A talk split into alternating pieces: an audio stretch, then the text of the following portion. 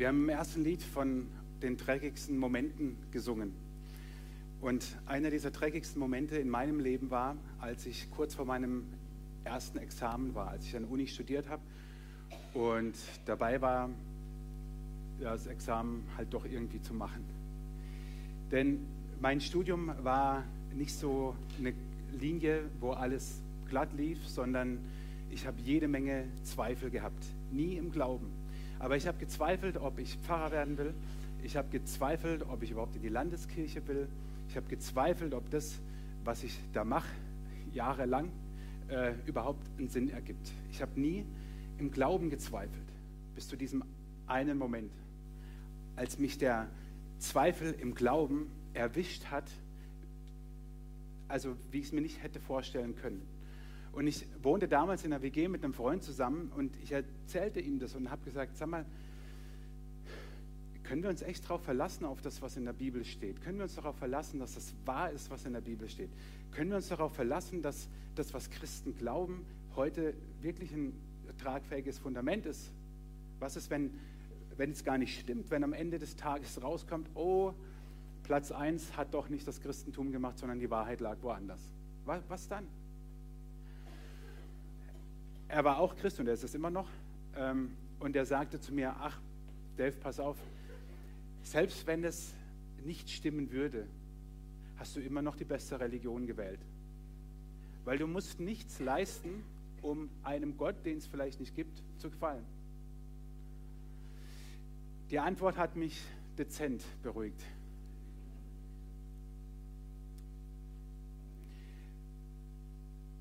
Vor zwei Jahren habe ich festgestellt, dass Gott mir Jahre später, also mein Studium, ich, ihr seht ja, graue Haare und so, liegt jetzt schon eine Weile zurück. Also es war vor ungefähr 15 Jahren, als ich das so ereignete. 17 Jahre. Mehr werden es nicht. Ähm, und ich habe ungefähr vor zwei Jahren festgestellt, dass Gott mir auf diese Antwort damals eine Gabe geschenkt hat, die die Bibel beschreibt als die Gabe des Glaubens. Eine Gabe, die Gott schenkt, die ich nicht mache. Und heute, 17 Jahre später, erlebe ich es bei Freunden, bei Bekannten. Ich erlebe es bei Menschen, die in der christlichen Öffentlichkeit stehen, wie sie auch nicht nur Zweifel haben, sondern wie sie Dinge nicht mehr glauben und das auch noch verkündigen. Und der Zweifel oder was auch immer es war, an ihnen so sehr genagt hat, dass Fundamente des Glaubens weggebrochen zu sein scheinen. Der Zweifel an sich ist nicht das Schlimme. Der Zweifel kommt und er wird auch in deinem Leben kommen oder er ist gerade da. Und dann lass ihn zu. Der Zweifel ist nicht schlimm. Der Zweifel ist sogar gut, weil mir hat er damals geholfen zu hinterfragen, ob das, was ich glaube, wirklich Bestand hat oder ob das Einbildung ist oder sonst irgendwas. Schwierig wird es dann, wenn du an einen Punkt kommst, wo du bewusst dich von Glaubenswahrheiten verabschiedest. Denn es hilft dir nichts. Ich habe damals in dieser Phase gemerkt, es fühlt sich extrem eklig an, wenn der Glaube dir wie, zwischen den, wie Sand zwischen den Fingern zerrinnt und du nicht mehr weißt, was du glauben sollst und, und was wahr ist. Und der Zweifel nagt und er kommt. Und Gott hat unterschiedliche Wege, um dich da wieder rauszuholen. Aber wenn du dann beginnst, diese Dinge über Bord zu werfen, ganz bewusst, dann begibst du dich selber in diese Situation hinein, dass es immer mehr zerrinnt. Und in dieser Zeit leben wir heute. Wir leben in einer Zeit, in der der christliche Glaube hinterfragt wird und zerbröselt und zerbröckelt. Und das sage ich euch nicht, weil ich jetzt irgendwo am Schreibtisch saß und mir darüber Gedanken gemacht habe, sondern das sage ich, weil ich mit euch rede, weil ich mit euch Kontakt habe, weil ich Gespräche führe mit euch. Jetzt fühlt sich natürlich keiner angesprochen, ist klar, guckt an die Decke, ist alles okay. Und weil ich es in anderen Gemeinden und von anderen Pastoren wahrnehme. Wir leben in einer Zeit, in der der Glaube von innen heraus immer mehr zerbröselt. Dass Menschen, die keine Christen sind, sagen, was die Christen glauben, ist komisch. Das begleitet Christen seit 2000 Jahren. Aber dass der Glaube von innen her ausgehöhlt wird und Glaubenswahrheiten und Fundamente, auf denen wir stehen oder meinten zu stehen, nicht mehr gelten, das ist eine Phase, in der wir uns gerade befinden. Und deswegen haben wir uns im Programming-Team für diese Predigtreihe Ich glaube entschieden. Denn was heißt es denn zu glauben? In der Bibel gibt es im Hebräerbrief eine ganz markante Stelle. Was ist nun also der Glaube? Er ist das Vertrauen darauf, dass das, was wir hoffen, sich erfüllen wird. Und die Überzeugung, dass das, was man nicht sieht, existiert. Ihr seht also, dass es unmöglich ist, ohne Glauben Gott zu gefallen. Wer zu ihm kommen möchte, muss glauben, dass Gott existiert und dass er die, die ihn aufrichtig suchen, belohnt.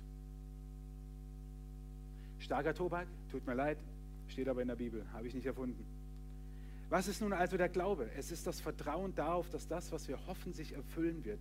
Und die Überzeugung, dass das, was man nicht sieht, existiert. Auf gut Deutsch, Glaube ist nicht Wissen. Ha. Kein Wunder kann es einem zwischen den Fingern wie Sand zwischen den Fingern zerrinnen. Glaube sagt selbst die Bibel im Hebräerbrief. Glaube heißt nicht wissen. Es heißt darauf vertrauen, dass das, was wir hoffen, sich erfüllen wird. Aber wenn ich vertraue und wenn ich hoffe, bin ich kein Naturwissenschaftler, der es beweist. Genauso die Überzeugung, dass das, was man nicht sieht, existiert. Eine Überzeugung ist immer noch kein Beweis. Der Glaube ist also etwas extrem angefochtenes und etwas extrem umkämpftes und etwas, was wir nicht beweisen oder machen können. Und gleichzeitig, dieser sechste Vers in diesem Kapitel sagt, ohne Glauben können wir Gott nicht, uns nicht nahen. Wir dürfen den Vers nicht so verstehen, dass wir besonders viel Glauben brauchen, dann wird uns Gott belohnen, sondern wir können Gott gar nicht nahe kommen ohne Glauben. Ich meine, das ist logisch. Ich kann Gott nicht nahe kommen, wenn ich nicht glaube, dass es ihn gibt. Aber in dem Moment, wo ich mich für ihn öffne, dort geschieht etwas. Und wir wollen mit dieser Predigtreihe zwei Ziele verfolgen, von denen ich glaube, dass sie immens wichtig ist. Die erste Komponente ist eine seelsorgerliche. Es soll deiner Seele gut tun, dass du glaubst, was in der Bibel steht und was Christen seit 2000 Jahren glauben. Du musst dich dafür nicht schämen. Es ist nicht schlimm, das zu glauben, worauf sich die Kirche seit 2000 Jahren gründet all diese komischen Lehren und, und, und, Meinungen, die es gibt, die gab es schon immer. Es, es gibt in der Bibel, heißt es auch, nichts Neues unter der Sonne. Aber es gibt etwas, was Christen geglaubt haben, als sie für ihren Glauben starben, als das Christentum noch gar nicht existierte und aus einigen Jüngern heraus entstand, sind Menschen hingestanden und haben ihren Glauben bekannt. Und die haben nicht irgendwas bekannt und gesagt, dass Gott uns alle lieb hat und piep, piep, piep, der liebe Gott im Himmel. Die haben ganz andere Dinge bekannt, auf die werden wir in dieser Predigtreihe eingehen. Und das hat ihr Leben gekostet. Das hat eine ganze Gesellschaft revolutioniert. Das hat soziale Systeme umgewälzt. Und das hat bis heute Einfluss. Und es soll in dieser Predigtreihe deiner Seele gut tun, dass du ermutigt wirst zu glauben, was in der Bibel steht, ist auch heute noch glaubwürdig, verlässlich und wahrhaftig. Und auf der anderen Seite soll es diese apologetische Komponente haben. Apologetik heißt die Verteidigung des Glaubens. Damit meine ich nicht, dass du jetzt dir eine Rüstung anziehst, rausgehst in die Fußgängerzone in Tigen oder Waldshut und hier Chaka und so. Nein, sondern es geht darum, dass du sprachfähig wirst. Ich wette, dass jeder von euch und jede von euch schon mal diesen Moment hatte, dass jemand sinngemäß zu ihm sagt, sag mal, glaubst du echt, was in der Bibel steht? Oder die vielleicht noch günstigere Variante ist, kannst du mir mal erklären, was es mit diesem Gott der Bibel auf sich hat? Und du denkst so, äh, scheiße, bin ich Google oder was? Also, diese Predigtreihe soll dir helfen, auf solche Fragen, auf solche Momente vorbereitet zu sein und Auskunft geben zu können. Nicht nur, wenn dich jemand schräg von der Seite anmacht, sondern wenn wirklich jemand Fragen hat, sag mal, was glaubst du eigentlich? Und das Ganze fußt auf etwas, was wir das apostolische Glaubensbekenntnis nennen. Das apostolische Glaubensbekenntnis fasst verdichtet zusammen, was die biblische Botschaft und die biblische Lehre ist. Ein Bekenntnis hält den Kern der biblischen Botschaft fest und wird gemeinsam gesprochen oder gesungen. Ein Bekenntnis ist kein neuer Inhalt des Glaubens, sondern ein Bekenntnis beinhaltet all das, was sozusagen in der Bibel in, auf all diesen Seiten geschrieben steht. Ein Bekenntnis fasst zusammen, was hier drin ist. Also es, äh, es ist eine Menge. Und, und ein Bekenntnis sagt, okay, wir versuchen jetzt mal das Konzentrat rauszuholen, rauszusaugen und fassen das in ein Bekenntnis zusammen. Das macht ein Glaubensbekenntnis. Und das Apostol, das sogenannte apostolische Glaubensbekenntnis entstand eigentlich aus anderen Bekenntnissen, die es schon gab. Ganz früh in der Christenheit, nachdem Jesus gestorben, auferstanden ist, die ersten Gemeinden sich gegründet haben, war das Urbekenntnis, Jesus ist Herr. Und das war ein Affront in der damaligen Zeit, weil der Kaiser war Herr. Der Kaiser war Gott. Und die Christen haben bekannt, Jesus ist Herr, nicht der Kaiser, sondern Jesus. Und das taten sie schon ganz, ganz früh. Ab dem zweiten Jahrhundert haben wir Aufzeichnungen. Das sogenannte apostolische Glaubensbekenntnis erwuchs aus diesen Bekenntnissen, aus verschiedenen Formulierungen, die wir nicht in der Bibel, aber aus anderen Schriften der sogenannten alten Kirche haben. Und daraus erwuchs das sogenannte apostolische Glaubensbekenntnis, das sehr wahrscheinlich Anfang des 5. Jahrhunderts dann das erste Mal verschriftlicht wurde. Und es geht an dem entlang, was damals Christen gefragt wurden, wenn sie sich taufen lassen wollten. Gestern haben wir hier drei zuckersüße Babys getauft. Und die habe ich nicht fragen können, äh, willst du an Gott glauben? Da, kleiner Hinweis, deswegen nimmt man den sogenannten, äh, die sogenannte Taufverpflichtung bei den Eltern und Paten ab, denn die fragen wir, wollt ihr euer Kind im christlichen Glauben erziehen? Aber die Menschen in, der, in, der, in, der ersten Christen, in den ersten Christengenerationen wurden als Erwachsene getauft und sie wurden gefragt, ob sie an Gott glauben, den Vater, den Sohn, den Heiligen Geist. Und das verdichtet ist in dem sogenannten apostolischen Glaubensbekenntnis zusammengefasst.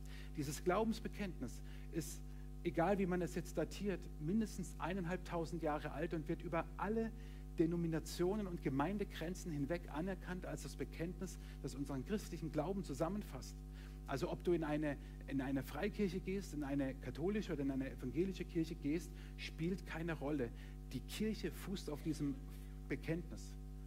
Ob das am Sonntagmorgen auch gepredigt wird, steht auf einem ganz anderen Blatt. Aber die Kirche steht auf keinem anderen Bekenntnis.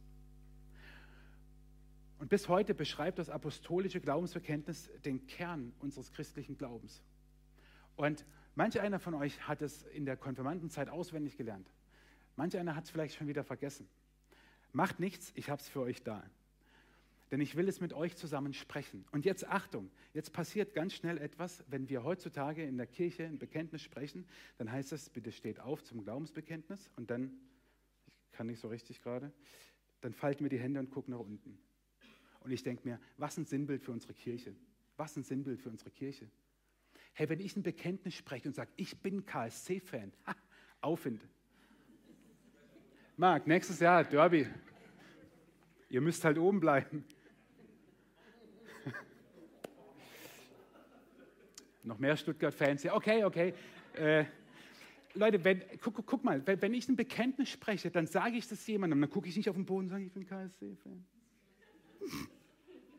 Gut, bei manchen Vereinen müsste man es vielleicht machen. Arminia Bielefeld. Also, sorry, gegen die hat der KSC gerade gewonnen. Was ich euch sagen will, ein Bekenntnis ist etwas, was übrigens die Christen über die Generationen und über die Jahrhunderte hinweg dann taten, dass sie das ihrem, ihren Vorgesetzten, ihren Herren, ihren Fürsten, ihrem Kaiser ins Gesicht gesagt haben und gesagt haben, hier stehen wir und das ist unser Bekenntnis. Oder wie Luther es sagte, hier stehe ich und kann nicht anders. Und wir falten die Hände, gucken auf den Boden, weil wir uns für unser Bekenntnis schämen. Und das ist ein Ausdruck, sorry, wenn ich so deutlich werde, für die Christenheit, für die christliche Kirche, ne, lass es mich sagen, für die Landeskirche in Deutschland. Wir, wir können nicht mehr mutig hinstehen und sagen, das ist unser Bekenntnis, das glauben wir mir. Weil darauf fußt und darauf steht unsere Kirche seit 2000 Jahren. Sie steht nicht auf den ganzen Programmen, die die Landeskirche hat, die die EKD hat oder die evangelische Kirchengemeinde im Wutachtal hat. Die sind alle vollkommen wurscht. Die Kirche steht auf einem Bekenntnis, auf dem sich die Kirche gründet, seit es Christen gibt. Und dafür haben sie gekämpft. Und wir neigen den Kopf, falten die Hände und murmeln das vor uns hin, dass es hoffentlich keiner hört. Wie kriege ich jetzt eigentlich wieder die Kurve? Steht mal auf, alle aufstehen. Ob du das jetzt aus voller Überzeugung mitsprichst oder nicht, das spielt jetzt keine Rolle. Ich möchte es nur mit euch mal, mal, mal so sprechen, wie man ein Bekenntnis spricht. Ich bin KSC-Fan. So, ich habe gesehen, wer gelacht hat. Schaut, da stelle ich mich hin und bekenne das. Ich habe die beste Frau der Welt. Das heißt, ich habe die beste Frau der Welt. Nein, ich habe ich hab die allerbeste. Ja, schon klar. Versteht ihr, das ist ein Bekenntnis. Und ich möchte mit euch dieses Glaubensbekenntnis sprechen. Und nochmal, wenn du jetzt sagst, oh, ich kann da aber gar nicht alles mitsprechen, ist okay. Dann bleib einfach stehen und lass die anderen für dich sprechen. Aber ich möchte nicht, dass wir sprechen nach etwas so, keine Ahnung, wofür wir uns schämen. Es ist nichts, wofür wir uns schämen, weil es nicht unser Programm ist, sondern weil es das ist, was die Bibel verdichtet. Okay, seid ihr ready? Im Rallye-Unterricht mache ich das auch. Man fragt sich, seid ihr ready? Ja. Also gut, ich mache das Spielchen jetzt nicht weiter, aber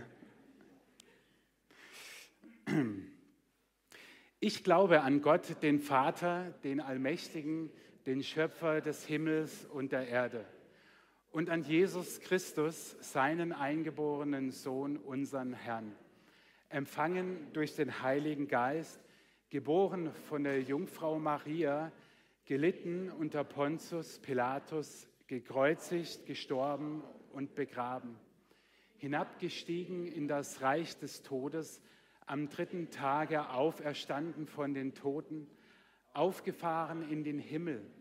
Er sitzt zur Rechten Gottes, des allmächtigen Vaters. Von dort wird er kommen, zu richten die Lebenden und die Toten.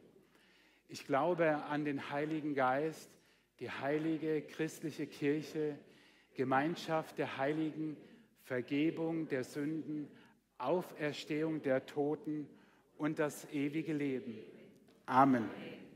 Ihr dürft euch setzen. Jawohl. Danke.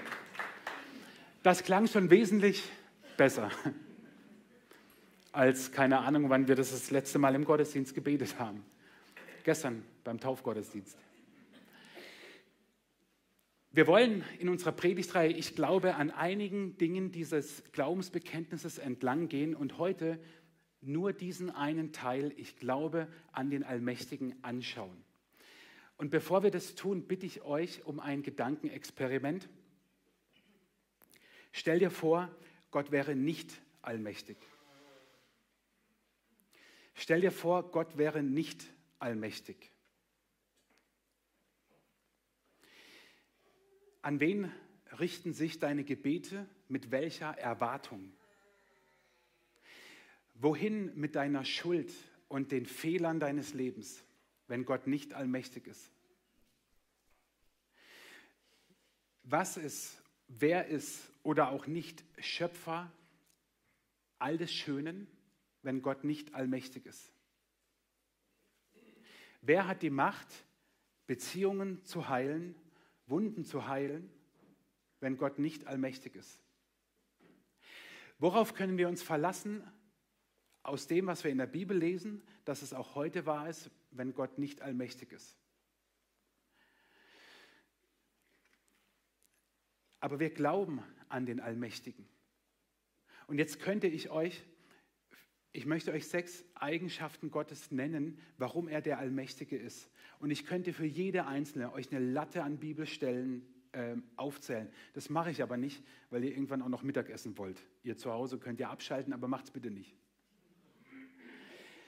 Ich möchte euch sechs Eigenschaften Gottes nennen, warum er allmächtig ist oder Voraussetzungen, warum er allmächtig ist und jede mit einer Bibelstelle euch belegen. Aber ich könnte nochmal, und wenn es euch interessiert, sagt es mir nachher oder schreibt mir eine WhatsApp oder was auch immer, ich schicke euch die Bibelstellen. Aber das würde euch jetzt wahrscheinlich den letzten Nerv rauben.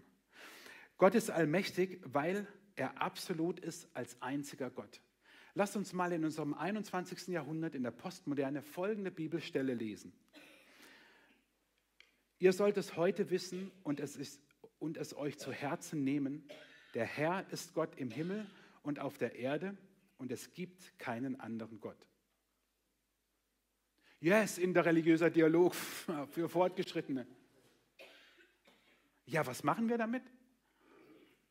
Ihr sollt es heute wissen und es euch zu Herzen nehmen, der Herr ist Gott im Himmel und auf der Erde und es gibt keinen anderen Gott. Ich glaube, und ich kann euch nicht vereinnahmen, aber ich glaube, dass das wahr ist. Und ich glaube, dass die Bibel von ihrer ersten bis zur letzten Seite Synkretismus ablehnt. Das heißt eine Vermischung der Religionen und der Gottheiten. Ich glaube, es gibt einen Gott und der erscheint als Vater, als Sohn und als Heiliger Geist. Und ich glaube, dass es der einzige und wahre Gott ist. Ich glaube, dass viele Menschen auch in anderen Religionen nach diesem Gott suchen, aber nicht diesen Gott anbeten. Denn Gott sagt es selber, ihr sollt es heute wissen und es euch zu Herzen nehmen, der Herr ist Gott im Himmel und auf der Erde und es gibt keinen anderen Gott. Gott ist absolut und der einzige Gott. Er ist nicht räumlich. Wunderschöner Psalm 139. Wohin sollte ich fliehen vor deinem Geist und wo könnte ich deiner Gegenwart entrinnen? Flöge ich hinauf in den Himmel, so bist du da. Steige ich hinab ins Totenreich, so bist du auch da. Nähme ich die Flügel der Morgenröte oder wohnte am äußersten Meer, würde deine Hand mich auch dort führen und dein starker Arm mich halten. Gott ist nicht an Raum gebunden. Gott ist überall. Aber deswegen ist nicht alles Gott. Gott ist nicht nur nicht räumlich, sondern er ist nicht zeitlich, er ist ewig. Denkt daran, Gott steht unendlich hoch über unserem Begreifen. Die Zahl seiner Jahre können wir nicht erforschen, lesen wir im Buch Hiob. Gott ist die unverursachte Ursache.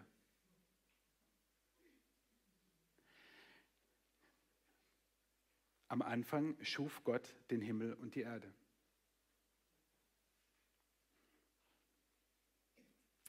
Gott ist unheimlich mächtig. Jesaja, meine Hand, sagt Gott, hat die Erde gegründet. Meine Rechte hat den Himmel ausgespannt. Sie entstanden auf meinen Zuruf hin. Glaubst du das? Und Gott ist der moralische Maßstab. Und da habe ich euch einen zweiten Vers noch aus dem Neuen Testament dazu. Der Allmächtige ist unerreichbar. Seine Macht ist groß. Das Recht und die Gerechtigkeit in ihrem ganzen Umfang beugt er nicht. Deshalb sollen die Menschen ihm Ehrfurcht erweisen. Recht und Gerechtigkeit beugt er nicht. Und im Neuen Testament werden wir aufgefordert, prüft in allem, was ihr tut, ob es Gott gefällt. Diese Eigenschaften beschreiben Gott als, als den Allmächtigen. Und ich habe sie euch ganz bewusst einfach mit den Bibelstellen einfach nur hingeknallt. Tut mir leid. Nee, tut mir nicht leid. Ach, Quatsch. Es tut mir natürlich nicht leid. Aber es fordert heraus. Es fordert absolut heraus. Es fordert heraus zu glauben, dass Gott allmächtig ist. Und wenn ich jetzt noch einen weiteren Schluss ziehe, dann weiß ich nicht, ob ihr nicht gleich aufspringt und geht. Aus Gottes Allmacht folgt, dass es nur eine Wahrheit gibt. Ich sage euch warum. Entweder ist es wahr oder falsch, dass Gott allmächtig ist. Also es gibt kein Dazwischen, das geht nicht. Eins plus eins ist zwei, ist wahr oder ist falsch. Es gibt kein, nur bei Sonnenschein oder so. Entweder ist es wahr oder falsch, dass Gott Liebe ist. Entweder er ist es oder er ist es nicht. Entweder ist es wahr oder falsch, dass Gott Schuld vergibt. Das ist, was ich vorhin meinte. Stell dir vor, Gott ist nicht allmächtig. Woher weißt du dann, ob er dir deine Schuld vergibt und genau diese Schuld und vielleicht die Schuld, die du zum x-ten Mal begangen hast? Entweder ist es wahr oder falsch. Ein Dazwischen gibt es nicht. Entweder ist es wahr oder falsch, dass die Bibel Gottes Wort ist oder sie ist es nicht. Dann ist es ein Buch, literarisch hochwertig mit ganz verschiedenen Textgattungen und verschiedenen Autoren.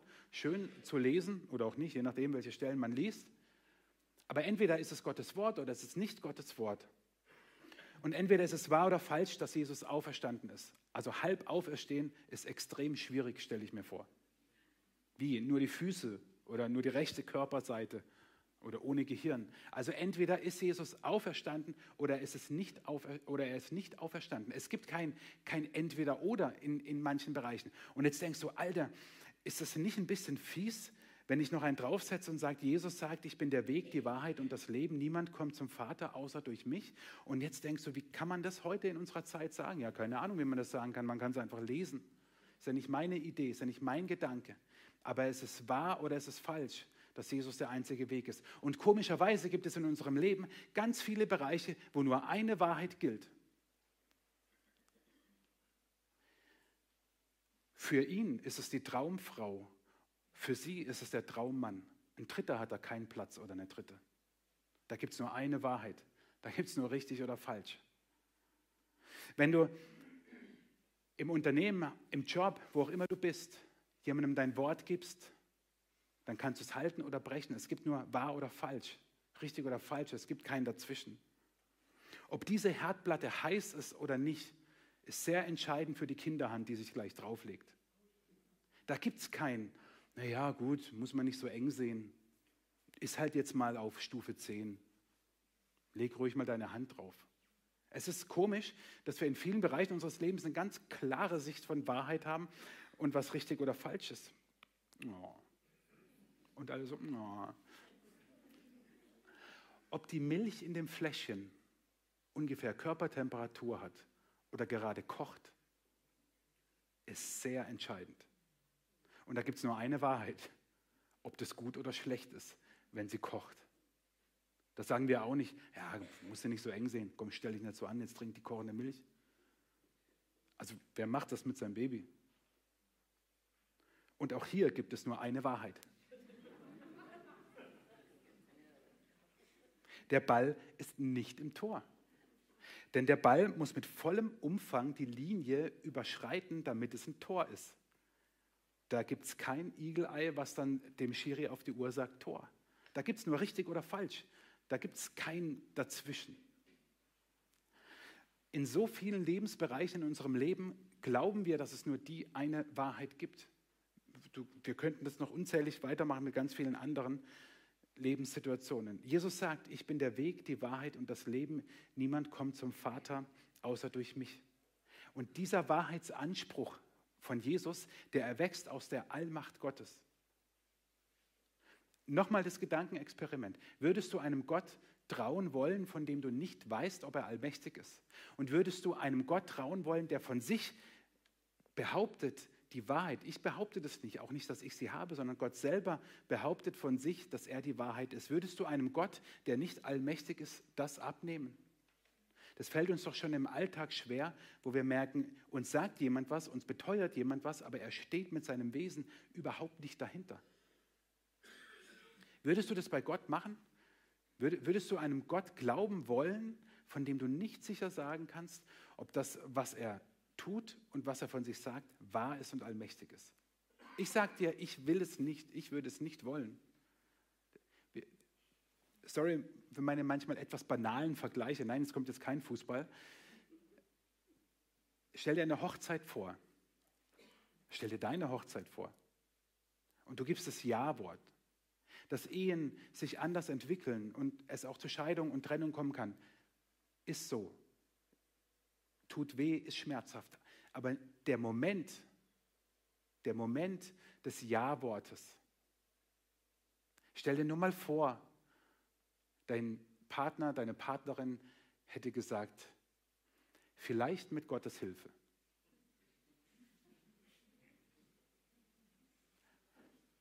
Ich vermute, du hättest ganz viel Essen übrig gehabt, weil keiner mehr zur Feier gekommen wäre. Stell dir nur mal vor, auf dem Standesamt gilt die Regel immer noch, meine Schwägerin ist Standesbeamte und wehe, du sagst auch nur aus Spaß auf dem Standesamt, äh, nein, dann ist der Termin geplatzt und dann kannst du einen neuen Termin ausmachen. Also selbst im, im Zwischenmenschlichen wollen wir uns doch darauf verlassen, dass unser Gegenüber vertrauenswürdig ist. Von Allmacht rede ich noch gar nicht, aber dass mit dem, was er sagt, dass, sein, dass es wahr ist, er mit seinem Leben dahinter steht. Wie viel mehr gilt es bei Gott? Und am Anfang dieser Predigtreihe mit diesem, mit diesem apostolischen Glaubensbekenntnis und mit dieser Frage nach der Allmacht Gottes kommen wir an die, an die Basics des Glaubens. Aber das ist nicht schlimm, sondern das ist gut. Ich habe dir am Anfang von meinem Zweifel erzählt. Und dieser Zweifel hat mich wirklich geplagt. Zum Glück nicht allzu lange. Und ich habe dir auch von dem Tipp erzählt von meinem Freund, mit dem ich da zusammen wohnte. Und letzten Endes hat er vollkommen recht gehabt. Denn ich berief mich dann auf eine Bibelstelle, die genau das ausdrückt, was er mir gesagt hat. Gott hat die Welt so sehr geliebt, dass er seinen einzigen Sohn hingab, damit jeder, der an ihn glaubt, nicht verloren geht, sondern das ewige Leben hat. Ich habe Gott nichts gegeben. Ich kann bis heute Gott nichts geben, was ihn irgendwie glücklich machen würde und sagt, Mensch, der Herr Brunner, aber heute hat er wieder einen hingelegt. Super, mein Kind. Funktioniert nicht, geht nicht.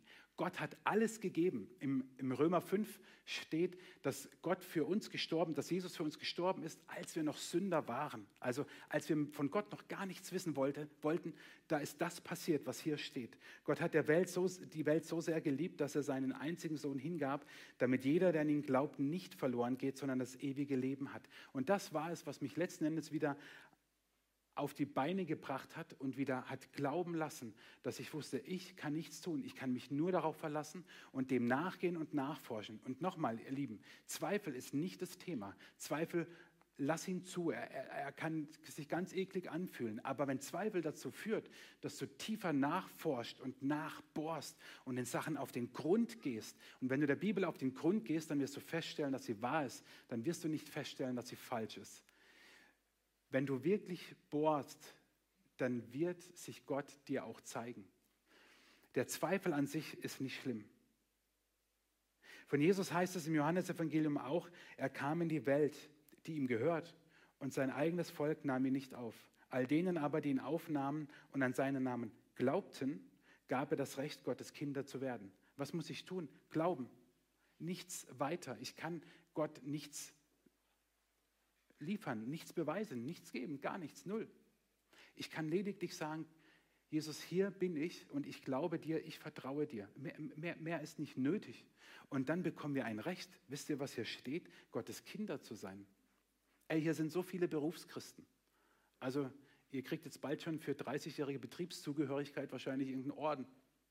Also so viele von euch, die ich kenne, wo ich weiß, Mensch, ihr seid so lange im Glauben, aber nehmen wir das noch als Geschenk, als ein Geschenk wahr, als etwas Wunderschönes, als etwas, was mich trägt in meinem Leben, dass ich ein Kind Gottes bin, dass ich dem Schöpfer, zu dem Schöpfer des Universums Papa sagen darf, wie es sogar im Neuen Testament steht, aber lieber Vater. Also nehmen wir das noch als etwas hin. Und was ist denn die Konsequenz daraus? Wenn Gott mein Vater ist, dann brauche ich doch in Klammern eigentlich vor nichts mehr Angst zu haben.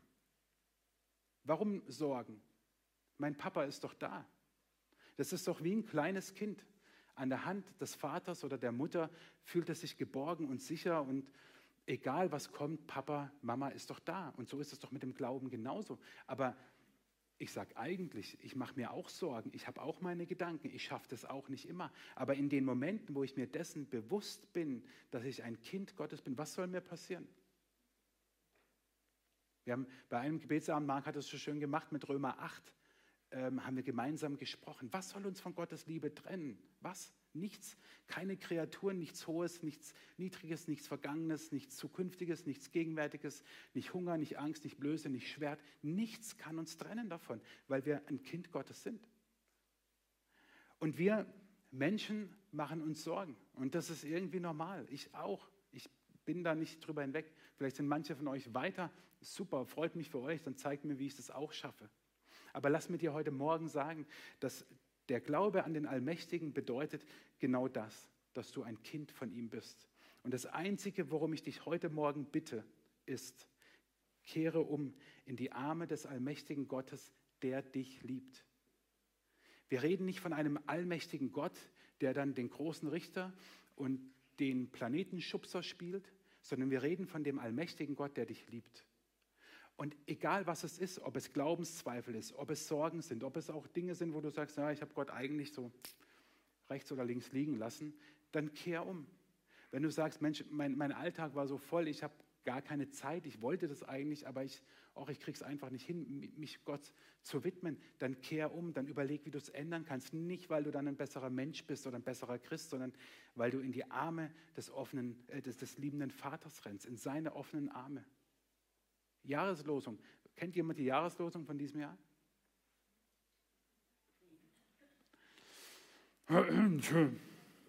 Also nicht schlimm, nicht schlimm, nicht schlimm. Ich verrate sie euch nicht, googelt sie. Okay? Könnt ihr auch jetzt schon machen, Smartphone rausholen, ist mir egal.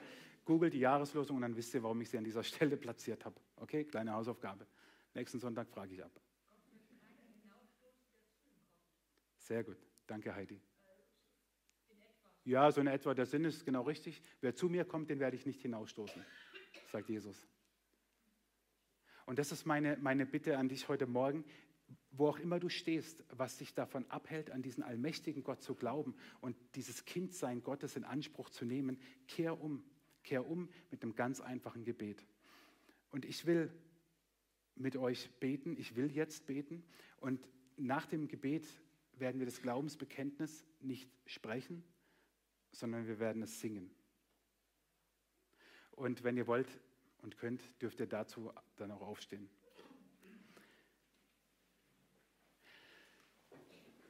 Jesus, wir danken dir, dass du die Wahrheit bist, der Weg und das Leben und dass wir dir voll und ganz vertrauen können. Nicht, weil wir das machen, weil es unser Programm ist, sondern weil du es sagst. Und so oft fällt es uns schwer. Und ich bitte dich, hilf uns umzukehren zu dir in deine offenen, in deine liebenden Arme. Was auch immer es ist, was dich jetzt abhält, sei es Zweifel, sei es Sorgen, sei es Ängste oder Nöte.